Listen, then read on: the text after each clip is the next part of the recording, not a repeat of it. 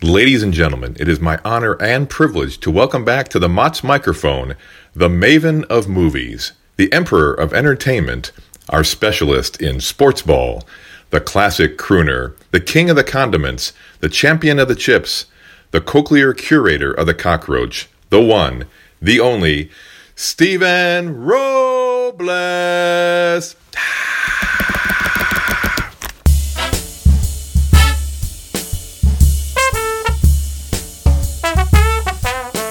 This is a unique MOTS episode because there has not been an episode yet where Nate Baranowski is not on the show.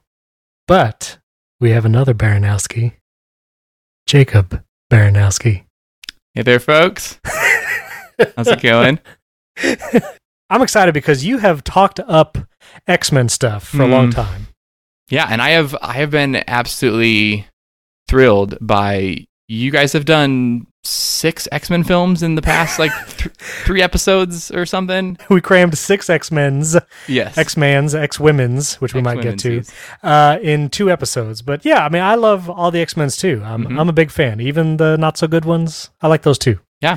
So yeah, big fan. I was even more surprised and honored that I would get to be on this episode because I was pretty sure that like, oh well, they're probably not gonna review this one since they've been doing so many X-Men films that they're going to be taking a break to go back to some kind of monster movie or some other nonsense that you guys watch. Hey, no, wait a minute. I am tempted to see the new Godzilla movie, but I don't think I can convince Nate to see it. Yeah. But anyway, this one I think is kind of significant because if for the non-film nerds out there, 20th Century Fox, the movie production house, has owned the rights for X-Men.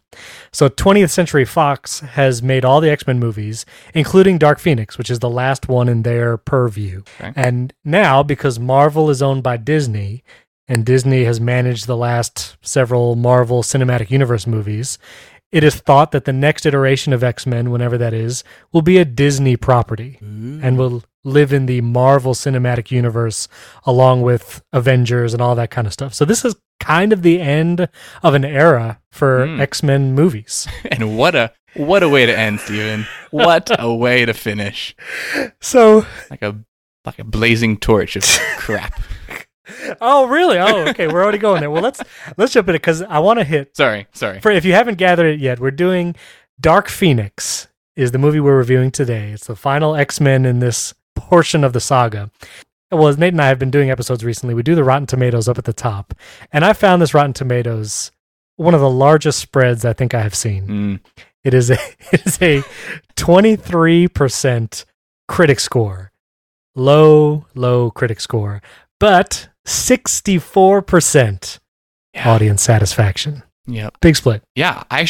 The only thing that I knew going into this film was the 23% critic score. So there was some sense of that, you know what, this is probably not going to be the best thing that I've ever watched. Right. But I was shocked by the difference. I was too. And I typically don't read the critic reviews before I see the movie, but upon my inertia scrolling, I accidentally read one before seeing the movie. Mm-hmm. This was Adam Graham from the Detroit News. This is what he says of the movie. He says, the final battle of Dark Phoenix takes place aboard a moving train that feels like it's headed nowhere. At this point, it's a perfect metaphor for the X-Men series. Mm-hmm. Which I said, okay. Fair. Okay. And yeah, we'll get to that last scene. But yep. Dark Phoenix centers around the Jean Grey character and specifically her battle with her inner Dark Phoenix evil side, so to speak, this powerful evil side, which we saw in X-Men The Last Stand. You know, you see Jean Grey destroying everything and everybody. Mm-hmm. Before we get any deeper into the plot or anything, I would like to know your thoughts, because you have said in text and other places that Jean Grey is your spirit animal, yes, so to speak. Yes, she is. I don't want to, I mean, this does kind of spoil the whole top 5 later on, but Jean Grey is my favorite X-Men and has been for many, many years. Because I can think about, like, we used to play with the X-Men action figures and we would play with them in our sandbox. and Jean Grey was always my number one. Okay. I've loved her for a long time. Did you have like a comic book background of her, or just was no, it the idea of Jean Grey? So I would say that like my X-Men passion is real and is intense. It really only goes as far as films and some TV shows. I have like since being an adult, I have read quite a bit on like Wikipedia, if that counts as like sure background knowledge. But no, I have never actually like physically held a comic. I'm kind of there with you. I saw a lot of cartoons. I had a lot of action figures, and I loved the world of X-Men. Mm-hmm. I like knowing the backstories. I've read the Wikipedias. Yes. But I didn't have comic books. So I would like your opinion on both Jean Greys. First, how did you like the original Jean Grey from the Hugh Jackman era X-Men's? Famke Janssen is her actress name. What did you think of her as Jean Grey? Sure. I had no idea what her actual name was, and even after you just said it, I'm not sure that I could say it again. That's fine. We know who everyone knows who we're talking about. Yeah. Great. I couldn't even pronounce your name. I said Famke before you came out here. I heard it. Somebody told me it was Famke. No, definitely not Famke. Not Famke. Famke Janssen. Mm-hmm. And you're from Amsterdam. Yes. I always really liked her in that role. I think that what kind of got messed up a little bit is that X-Men The Last Stand, which is supposed to be kind of like her big coming out movie, and like she's she's the center point of that film. She is. That film isn't great and gets a really bad rap by lots of folks. And so I definitely prefer her over Sophie Turner, who is the new Jean Grey. I just think that she plays that role better. It just feels a little bit more real and a little bit less like whiny, angsty teenager Jean Grey as this one does. Yeah, I agree. I feel like the original Jean Grey, you could see her self-consciousness and unsureness of herself, I think legitimately, and you feel that. And with Sophie Turner, she says the words that she doesn't know what to do with her powers, and she's afraid because she can't control it. But I don't know, you tell me what you think, but I didn't believe her face a lot of the time. Yeah, absolutely. And in her defense, some of the words that she's told to say are pretty poorly written. And so I would say that it's probably half. I don't think that she's a really convincing actor, not super winsome. But also some of her lines were just really, really bad. What kind of took me by surprise a little bit in this one is that you guys reviewed Apocalypse, right? That was very briefly. Yeah, and so I am with you with all of the issues of that movie, but I also felt was it just me, or did she act better in that one than she did in this one, or was it just that she didn't have as big of a role and so you didn't notice it? I think it was much more the latter. I think in Apocalypse she was a very minor character until the very last moments. Sure.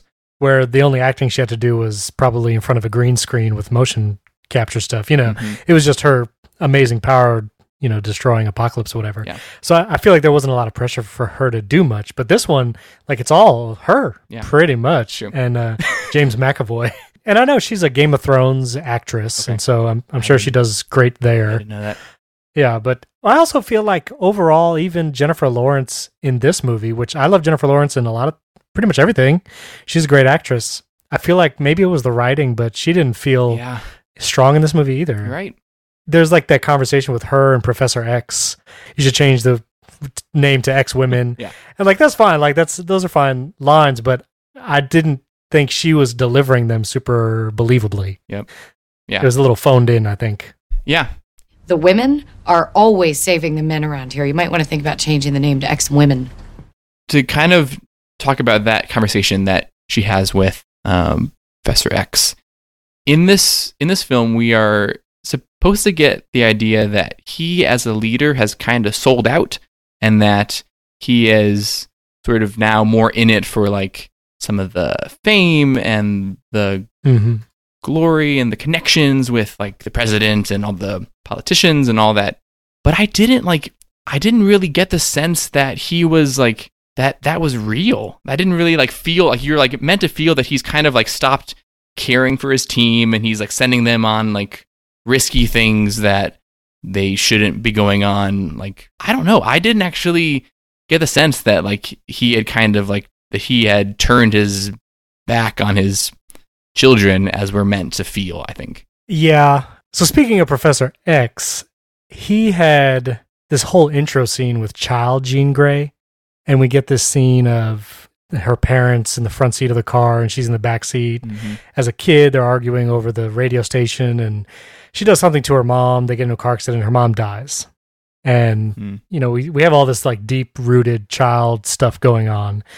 And there's these couple scenes where James McAvoy is trying to be the surrogate dad and saying all these deep things like, there's nothing to fix because you're not broken. Mm-hmm. And like all these tropey lines. And I feel like even James McAvoy, who does a great job in a lot of these X-Men movies, also felt kind of, I don't know, like not feeling it so much. It must have been a writing thing. And this would have been maybe one of the things that Nate pulled out from the ether about the trivia and writing and something. But I think you could just tell like something happened with the writing that it kind of made a fall. Yep. So. As I was watching it, like so I wasn't actually taking notes during the movie, but there were just so many lines that I thought like, oh, I should write that down. But then there came to be so many of them of like just really awful, awful lines. I thought like we could spend this entire episode of like playing clips of these just really bad lines. Your homeland will be gone. Everything you care about.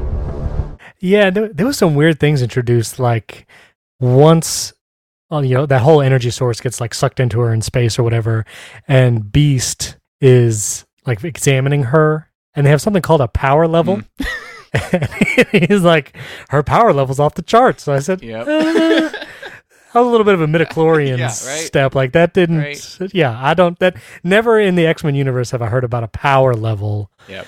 I did, you know, I take that back. I do remember in The Last Stand, which maybe not be the best movie to appeal to, but there was a mutant that could tell the class of other mutants. Yeah.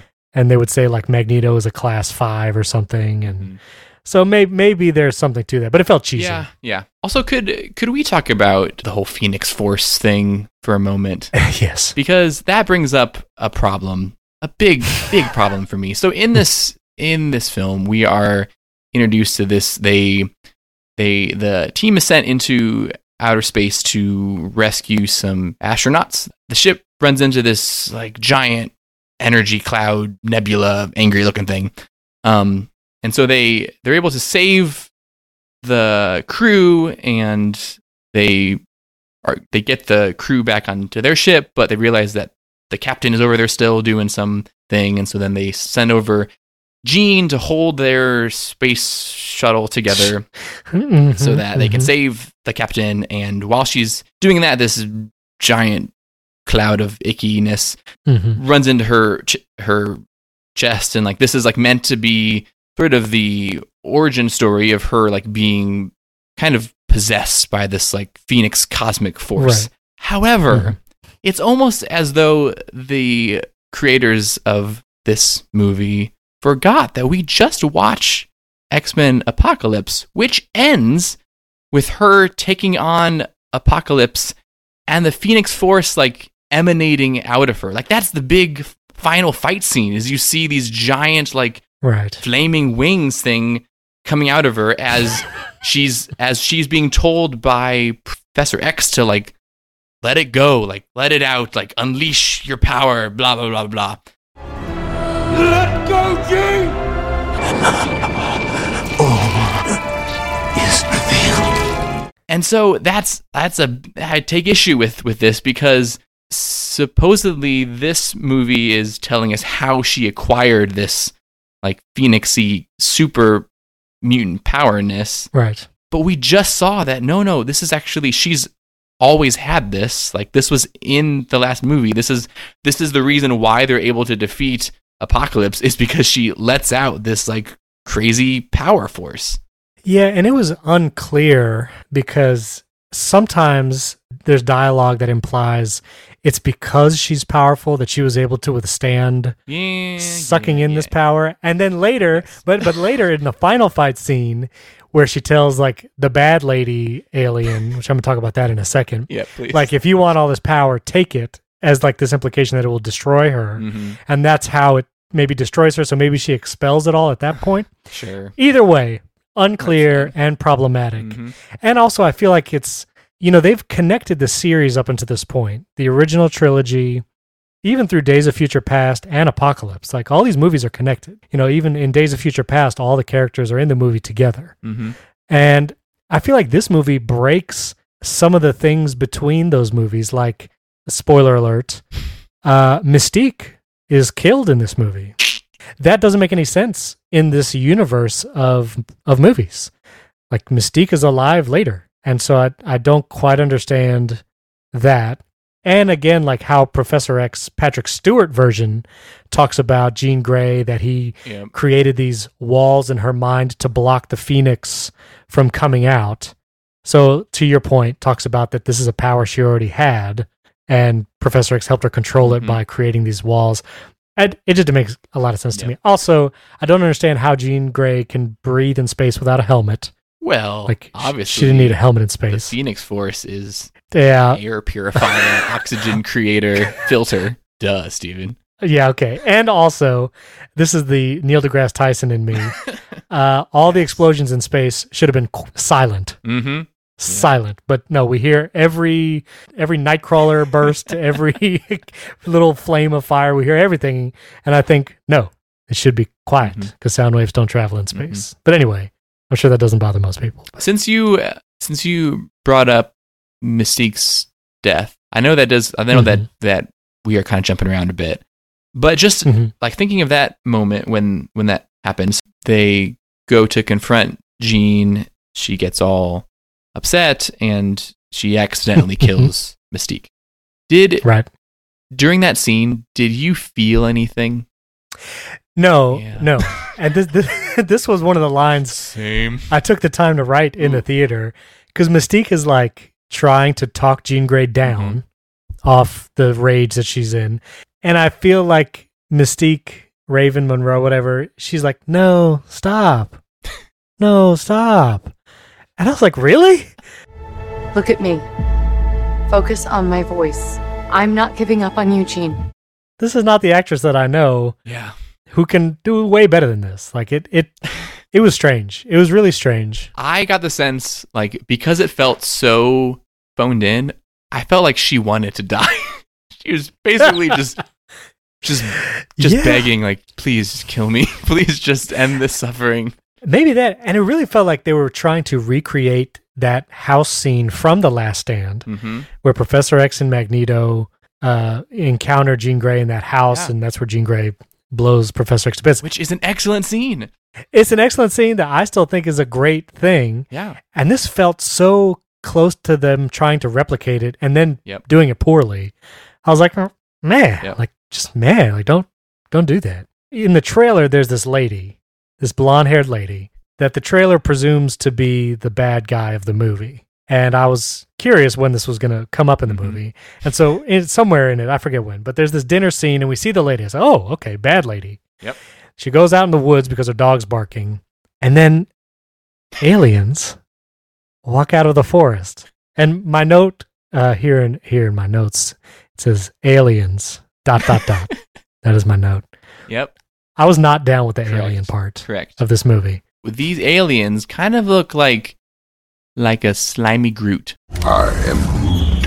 It's basically implied that like they kill all of the party guests. What isn't clear to me is that like, are they able to transform their appearance? Mm-hmm. Do they require like human material to like put on themselves, or because the whole like we need to murder all these people and become them felt a little bit unnecessary. It felt unnecessary, and like, I think their whole existence in this movie is unnecessary. Yes, you're right. Like, you're right. They try to create this whole backstory about, oh, their planet was destroyed by the Phoenix Force, and they we'll just destroy this planet and live here. Is that cool, guys? No sense. Cool, guys. And I think that's all silly. We didn't need another character. You know, the whole struggle between Jean Grey killing Raven, Magneto getting mad about it, Professor X still trying to save her. Like, that's all we needed for a final conflict. Yep. You know, that's all we needed in The Last Stand. Absolutely. And like, we didn't need an alien group. And I was not down with the aliens. I mean, I know that they were trying to like bring in some outside entities so that you would see this like tension within Jean to kind of go one side or the other. So to have that, like, they were trying to like create a picture of like her having to choose sides by actually bringing in bad aliens so that they could say all these things to her. You're the girl who everyone abandons.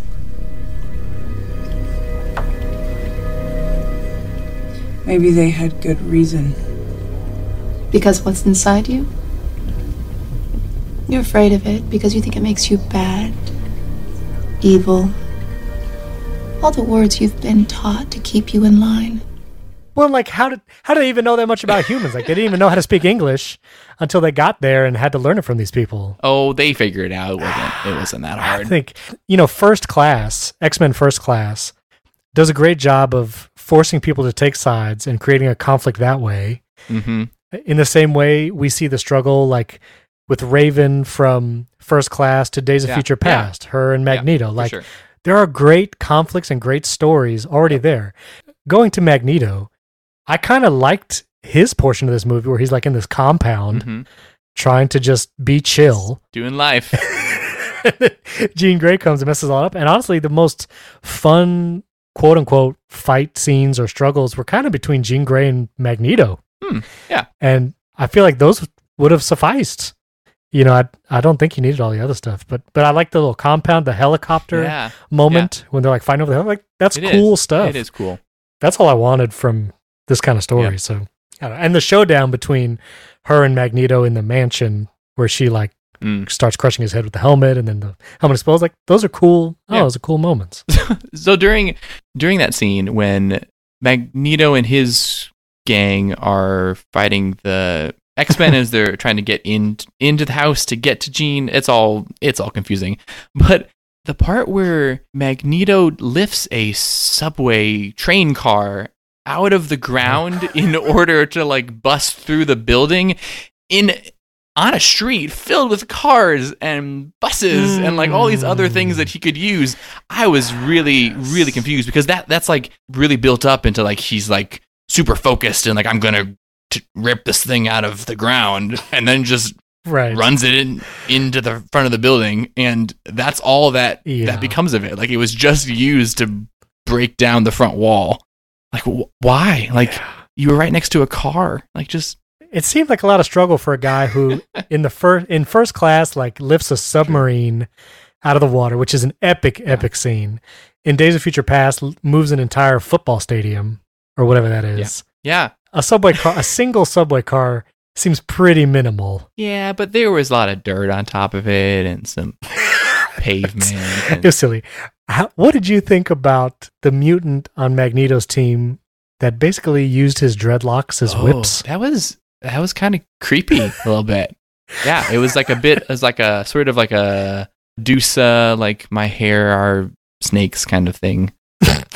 I didn't quite get if he was like extending them as he whipped or if he was detaching them and then I couldn't tell. It was kind of strange. Yeah, it was. So there's a scene after Raven is killed, and we are so like leading up to this, we're kind of meant to feel that her and Beast have this kind of special bond, and she even asks him at one point, like, let's just run away and live life. Like, we've done all this work, all of fighting, let's just enjoy ourselves. So you're like meant to feel this connection, and then after she's killed, then he gets really upset, which I didn't believe for a second that he was actually upset. And then he has that really awkward exchange with Professor X in the kitchen. Yeah. Like, that whole scene, like, it felt like one of them was going to randomly just burst out laughing. It did. It just felt so fake. And And even James McAvoy in that scene, he seems kind of tone deaf. Like, obviously, Beast is sad because Mystique has just died. Mm-hmm. And Professor's like, yeah, this is a kitchen where I met Raven. She was just a girl and looking for food. I was like, what? Do you even know? Like, you're a psychic. And then you let her die. You should know not to say these things. It was really forced. How did you feel about the final battle on the train? So I really love that you read in that review about it being a train to nowhere, because as soon as you said that, I actually had to think like, oh yeah, where is that train going? Why are they on that train? They mentioned at one point a prisoner transfer. I guess they're going to a jail or something. Yeah. I don't know. Oh, also like little other thing that kind of irked me is that all of a sudden you have these collars that you can put onto mutants to suppress their powers, as if like, oh yeah, that's just a thing that we can do now. Like, what? Again, like time-wise, this is chronologically before the cure and all that stuff from The Last Stand. Yeah, so it's unclear how they have this technology, why it stops their powers, all that strange. Yeah, I mean, there were definitely like components of that ending fight scene that I enjoyed, that were fun to watch. There's a lot of cool metal stuff lying around, and you got Storm. I like Storm in this movie. Throwing lightning like no one's business at everyone's face. Like that's I did feel like the aliens' strength and abilities were not clear. Correct. Oh yeah. Like some of them went down super easy. But then like when they were hit with like really big bullets, then too much. Like we can't handle that. Yeah, like some of them, a piece of metal through the heart, they're gone. Others, it takes a bazooka times 10. Like I don't understand a little strength. Like I was thinking about that while I was trying to enjoy this fight scene, while also thinking about having to pee. But it was fun. That, and they have the ability to like twist people's insides. Right, which I was wondering, if they do that, why are they not doing that to everybody? Yeah, that wasn't clear. They seem to have telekinetic powers everywhere else. Only on people's bellies. That was it. Just the belly. And not on mutants, I guess. Yeah, it's very strange. Yeah, and then the final battle with Jean Grey and the head alien. I mean, they're basically just staring at each other, and it's all special effects floating around them. This movie showed us the first time for Jean Grey can fly. Like she flies around a lot in this movie. She makes a lot of exits, just ascension style. And I feel like you could have had a really cool fight sequence with her flying around. Yeah, but there is a whole list of things that this movie could do so much better. So I was hoping for at least some kind of pleasant ending to this catalog of X-Men movies. And we have Magneto and Professor X playing chess again, which is fine, but Jean Grey is dead supposedly. Yep. Until we see the flaming bird in the sky. Wink, wink. And then the movie ends, which again, it leaves a lot of questions. Like, obviously, a lot of time has passed because they constructed an entire grave for her, and they renamed the school the Jean Grey School for the Gifted, which again breaks chronology with the original trilogy. Yep. And then was she just flying around the Earth? Yeah, like a fiery bird. That, and if we are supposed to believe the ending of Days of Future Past as like this is the future, we also know that like we see Jean during the ending scene when Wolverine goes back, and so right. Like, I felt pretty confident that no, she's not actually dead. We've already seen her in the future, so. I feel like the movie used Mystique's death and Jean Grey's death to kind of prove that they were doing something risky, I guess. They're trying to do things that we wouldn't expect. Sure. Knowing the rest of the canon, but it was more question begging than impacting, I guess I'll say. So it didn't, do much for me. Stephen, I wanted to like this movie so much. Like, I wanted to. I don't think that I've ever been in the theater and I'm watching a movie, and I'm trying to will myself to enjoy this, like this, and I just, I couldn't. Yeah, I'm with you. I was pretty sure that I wasn't going to like it as soon as aliens came into the picture. I knew once it introduced that, I was like, okay, this is not going well. Are you ready to rate the movie? I think so. All right, well, I've been thinking about what to use as our rating system for this movie. Mm-hmm. Yeah, I think we did chess piece from one of the previous ones. Correct. And this might seem kind of morbid. Oh, boy. But I think because it's the end of an era of X-Men movies and the end of Jean Grey's the Jean Grey tombstone that is laid at the end of the movie. That actually feels really, really fitting. Like the train going to nowhere. Yep. The Jean Grey tombstone. Yep. Well, Jacob, as our co-host of honor, ooh, I'll allow you to rate from 0 to 5 tombstones. I'm going to give Dark Phoenix 2 Jean Grey tombstones. Now, originally, when I was pondering this, I was actually like leaning more towards even going the like 1.5 route. Ooh. But I feel that this movie is a flaming pile of garbage. Yeah, my. But I was warmed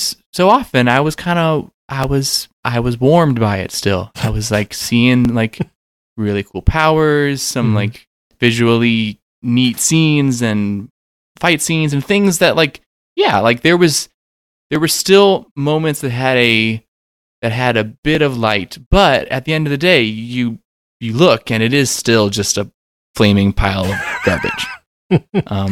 So that did actually, because of the warmth that my incredibly nerdy heart felt, just because I love X-Men, that it did actually bump it up to 2.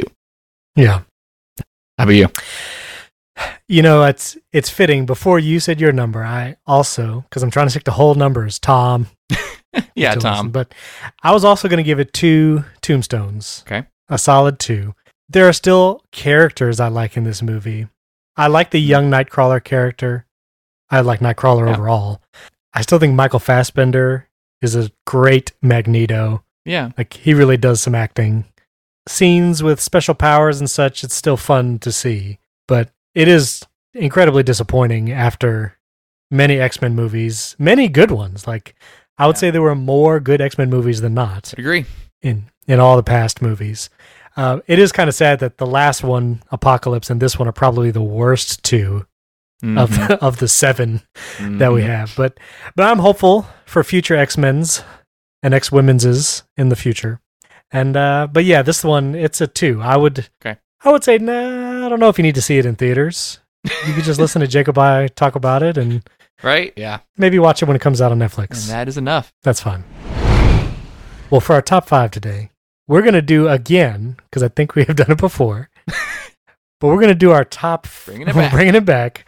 Our top 5 mutants, our top 5 X-Men, because Jacob has not been able to do this yet, and he's a big fan. Absolutely. So I'm going to reframe my top 5. So my top 5 has literally changed from the time Nate and I rated our top 5 X-Men, because I'm going to base this on how well I like them in these X-Men movies. Okay. Not in the greater universe of like games, action figures, cartoons. I will say just in these movies from the original X-Men, like Hugh Jackman, Patrick Stewart X-Men, to today. Yep. Okay. Now you do not have to use my criteria. I will absolutely not. It's totally actually, fine. Yeah. I mean, like looking at what I have, it does actually fit pretty nicely with that prompt. So okay, very good. I'm good. Well, why don't you you go first? Why don't you give me your number 5? Excellent. Number 5. Gonna start with Wolverine. Just a classic, has been around from the beginning, has really cool backstory and all of that jazz. And it's just feels very very canonical, as some would say. Yeah. Well, I'm gonna do Storm for number 5. I actually liked the Storm character in this movie. Maybe it was because she had very few lines, so those few lines stood out as some of the best because the rest of them were poor. But I think even Halle Berry did a good Storm. Yeah, and I would agree. She's kind of a constant throughout the series of movies. So I'm going to do Storm, number 5. Oh, one other quibble with Dark Phoenix. Please. When they are in space, Storm makes some condensation turn to ice or something like that on the ship. Oh, yeah. To like seal it shut. Uh-huh. Which I believe her powers are to control the weather. And now it is unclear how that translates to space, but I did not buy that. Yeah. I don't feel like Storm could have done anything out there in space. Mm-hmm. There's no air, and so there's not really water. I don't know. I that was a quibble I had. The whole space stuff. Yeah, I guess. Yeah. I think that the one possible way that you could get around that would be, like, because we're assuming that the inside of the spacecraft, like, did that have any kind of, like, artificial atmosphere that she would be able to use the moisture in the air on the inside of the craft? I mean, that thing was like blown open. I mean, that's true. I don't buy it at all. But anyway, I tried. That's okay. That's all right. What is your number 4? 4, I have Magneto. Yes. I think that Sir Ian, I think, does an excellent job. I think I think this is actually something that I think that you guys said on a previous episode, is that he is Magneto, right? But I would also agree with what you said about the other guy, Michael Fassbender. Who does great. I think I wasn't as big a fan of him in Dark Phoenix. I think in all of the other ones, I think you really get a sense of this, like, deep pain and agony that's really driving him. Yeah. And I kind of felt like that was lost in this one, to where I didn't really get a sense of his motivations at any time. Even when he was supposedly going after Jean Grey to get revenge for Raven, I didn't feel that, like, that was a real motivator for him. Anyway, yeah. I think that his power in just how it's portrayed is one of the most interesting ones, I think, out of them all. I think there's just really, really cool things that he gets to do. Yeah, and I think when it comes to magnetism, there's so many rules and physics that you can kind of use to justify close to anything when it comes to Magneto, which is why, like, when he floats down or seems to fly, it's believable because magnetism and stuff and, like, the earth and the atmosphere, like, it makes sense. But see, I always just assumed that he has a lot of metal in his shoes, and that's the reason why he's able to do the whole, like, flying thing. But maybe that could just be me. Maybe he only wears steel-toed boots, right? And he makes himself fly. Yeah. Mm-hmm. Anyway, okay.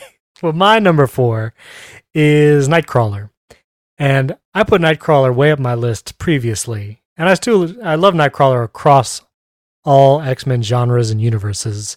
I think in these movies he doesn't play as big a role, but I still enjoy the character and who he's played by in the older movies and this one. Like, I like Nightcrawler, he's my number 4, which I find really interesting because obviously both you and Nate really, really like him a lot. And Nate always has.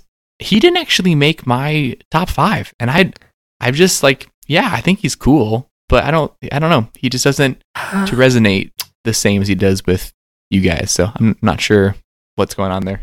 Maybe it's Nightcrawler's self-flagellation and inner turmoil that Nate and I identify with. I'm not sure. Sure. Something like that. I won't speak for Nate, just for myself. He's more of like a character that, like, older people like. Just old men enjoy. Nightcrawler. Cricket. Mm-hmm. Yeah. Mm-hmm. Mm-hmm. Uh-huh. Number 3, I have Storm. Really, for all of the reasons that you said, I'm with Nate that she is quite possibly the most underutilized character. I mean, just in terms of powers, they're just, it feels like she should always be at the front of any fight, just taking people out. Right. And there have been way too many scenes where she just creates fog, and that's all that she does. I did appreciate in Days of Future Past when they're fighting the Sentinels, like, she really lets it out, and I think is doing lightning and makes like a blizzard, and I think like tornadoes too. Like, she really goes all out, which I was like, yeah, it's about time. So yes, yeah, it is true. My number 3. Well, my number 3 is Wolverine. Okay. I put him in the middle. I like him in these movies. Obviously, Hugh Jackman. Again, as Ian McKellen is to Magneto, I think Hugh Jackman is to Wolverine. I think he does an awesome Wolverine. Amazing how in those early movies he looks so much like Wolverine too, from the comics, like, and cartoons. Yep. It's pretty cool. So yeah, Wolverine, number 3. Very good. My number 2 is Patrick Stewart. Now, you... Wait a minute. You may think that I misspoke there. Right. But my favorite is actually Patrick Stewart. He is Professor X. And while I think that the new guy does all right... Nate, please give Jacob a hard time for not remembering this guy's name. I think has some quality scenes, some whatever. But like Patrick Stewart has that like tender-hearted wisdom and like power and conviction and like just you just feel like the grandpa that you've always wanted, and he can like peer into your soul and like, speak words that you've been longing to hear all of your life, and it unlocks your soul. That's just him, and yeah, I love him so much. That's really good. You know, I feel like if Patrick Stewart would have even delivered the same lines at the beginning of Dark Phoenix to girl Jean Grey, they would have been infinitely more impactful. Yes. And I think just his ambiance and his presence, even delivering the same lines would have been so much better. And like, again, James McAvoy did great in the other movies, but yeah, Patrick Stewart has that X factor. Yeah. That, it brings pretty cool stuff. So yeah, it was good pick. I get it. Thank you. Yeah. My number two is Magneto. Both Ian McKellen and Michael Fassbender. I like them both. I like Michael Fassbender maybe the best in First Class. I think he is the most emotional, the most believable, does really good acting jobs there. But I like the Magneto character. I think all the movies, even the bad ones, still did a good job with Magneto as an X-Men. So yeah, that's my number two. Excellent. What is your big number one? My number one will come as no surprise, is Jean Grey. So this is where I kind of diverge a little bit from the prompt that you gave, is that like she is my favorite X-Men character. I wouldn't say just like based off of the movies. I think that if you look at these last two, like she definitely is not the shining star. Sure. But I like for one, she has the superpowers that I most want. So telekinesis and telepathy are the best. And so like having those in combination, good stuff. I also love, I don't know why, I always have. I love that tension of like, I have so much power that I almost have this like fear of not being able to control it, because I might end up hurting those around me. Like that kind of feeling of that, of like kind of having to like hold in and hold back this all powerful force just gets to me. I love it. Yeah, that's really good. Thank you. I am going to go with Professor X as my number one. Good pick. All the things we said about Patrick Stewart and early James McAvoy, like First Class, Days of Future Past era. Yeah. I thought he did good. When he was on like that druggy kick, like I believed him in those moments, and that was a nice side of him. But I like Professor X as an X-Man. You know, it's, I think, a constant picture of, you know, this guy can't walk, but in no moments do we really feel like that is a hindrance to him. Yeah. And, you know, maybe that's a good message for everybody. All right. Well, that was good, man. That was a good episode. Indeed. Thank you.